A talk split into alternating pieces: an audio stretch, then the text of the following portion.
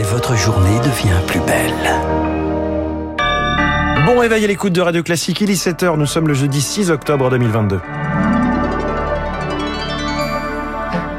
La matinale de Radio Classique avec François Geffrier. Réunion de famille dans la tourmente pour les Verts. Le parti organise ses journées parlementaires en pleine affaire Bayou. 44 pays européens et un objectif, dialoguer. La communauté politique européenne se réunit pour la première fois à Prague. Et puis c'est un handicap méconnu. Il touche pourtant 125 000 enfants en France. Journée mondiale de la paralysie cérébrale. Après ce journal, 7h10, la sobriété énergétique, la vraie, elle va faire mal et il faut l'assumer. Ce sera l'édito de François Vidal. 7h15, les stars de l'écho avec le patron de BPI France qui investit 50 milliards dans les entreprises françaises, Nicolas Dufourc. Les connaît donc par cœur et va nous dire comment elles vont. Radio classique. Léa Boutard-Rivière, les Verts se retrouvent dans un climat glacial. Le parti organise ses journées parlementaires aujourd'hui et demain à Strasbourg. Mais rien ne va plus en interne. Sandrine Rousseau accuse, sans preuve pour l'instant, Julien Bayou de violence psychologique sur son ex-compagne. Les deux cadres s'invectivent par médias interposés. Et Victoire Fort, les propositions du parti restent inaudibles. Dans le groupe à l'Assemblée, ils aimeraient pouvoir faire pouce, changer de séquence et se concentrer sur les sujets qui concernent le quotidien des Français. Mais la parole est libre chez les Verts rien n'est mis sous le tapis, on ne se cache pas, lâche une députée. Officiellement, aucune consigne n'a été donnée, peut-être juste une indication. On évite de faire du déballage dans les médias, reconnaît avec une pointe d'ironie Cyrielle Châtelain, présidente du groupe au Palais Bourbon. Les Verts prient pour que la pression redescende d'un cran pour pouvoir être audible sur les grands sujets de la rentrée. Au sein de la NUP, certains reconnaissent des erreurs dans la gestion des dernières semaines. Le socialiste Olivier Faure plaide pour un code de déontologie sur les violences sexistes et sexuelles.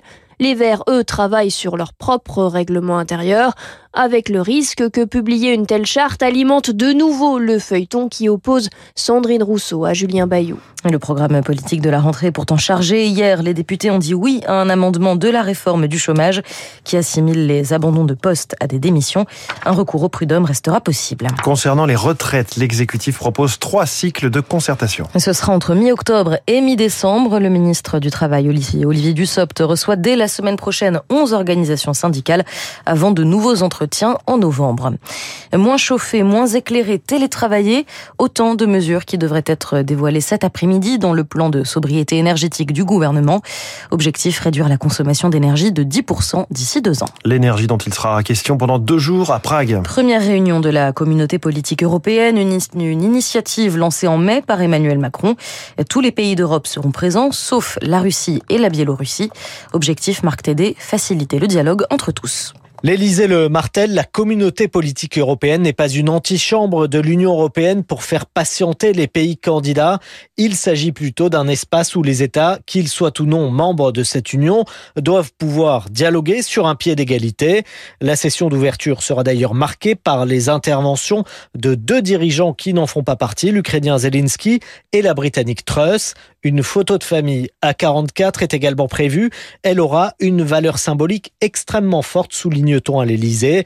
Ensuite, quatre tables rondes autour de deux thèmes, l'énergie et le climat, ainsi que la paix et la sécurité.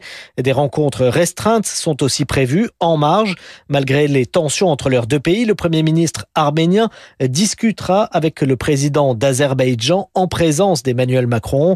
Le chef de l'État français s'entretiendra ensuite avec la Première ministre britannique pour aborder notamment la question migratoire. Et côté cette fois Union européenne, un plafonnement des prix du gaz n'est pas à exclure selon la commissaire Ursula von der Leyen.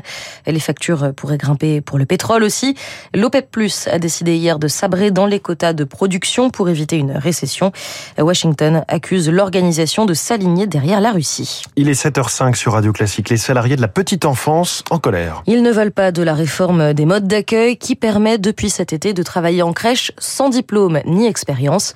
Pour protester le collectif Pas de bébé à la consigne appelle à la grève.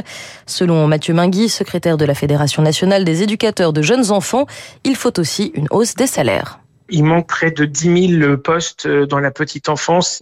Pour faire face à cette pénurie, le gouvernement a sorti cet été un arrêté qui permet de pouvoir euh, encore plus justifier l'embauche de personnel non qualifié. Et ça, c'est pas acceptable pour euh, le collectif. C'est pas en étant en pénurie qu'on peut correctement accueillir quelqu'un qui ne connaît rien en petite enfance et le former en 120 heures pour que du coup les personnes soient, on va dire, autonomes pour s'occuper d'un groupe d'enfants. Je rappelle quand même que les métiers de la petite enfance, c'est des métiers qui se font entre 1 et 3 ans de formation pour pouvoir s'occuper des jeunes enfants. C'est pas en 120 heures qu'on va pouvoir euh, former quelqu'un sur le terrain dans des conditions de pénurie. Un propos recueilli par Léonard Cassette. Un délégué gouvernemental bientôt désigné sur le handicap. Le gouvernement veut accélérer sur l'accessibilité des bâtiments et des services publics. On attend encore des précisions sur ce poste. Et justement, Léa, coup de projecteur sur un handicap méconnu et pourtant répandu. La paralysie cérébrale, dont c'est aujourd'hui la journée mondiale. Chaque jour en France, 4 bébés naissent avec ce handicap moteur lié à un déficit en oxygène à la naissance. Pour la Haute Autorité de Santé, il faut radicalement changer la rééducation, notamment via des thérapies intensives prometteuses. Elodie Wilfried.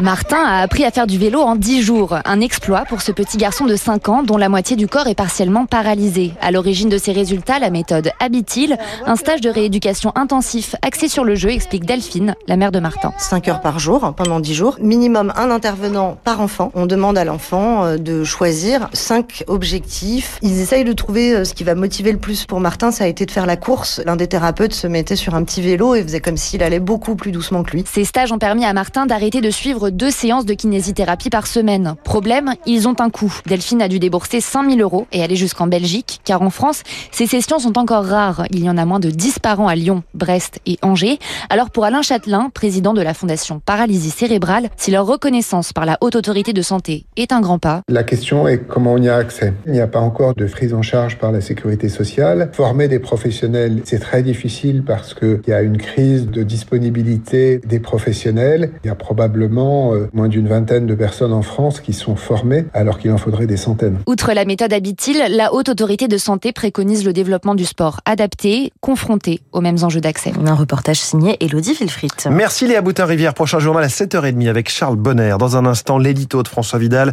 Il faut arrêter de faire croire que la sobriété énergétique ne serait pas douloureuse. Puis cette question, douloureuse ou pas, la météo du moment pour les entreprises françaises. Nicolas Dufourc, directeur général de BPI France, est ce matin la star de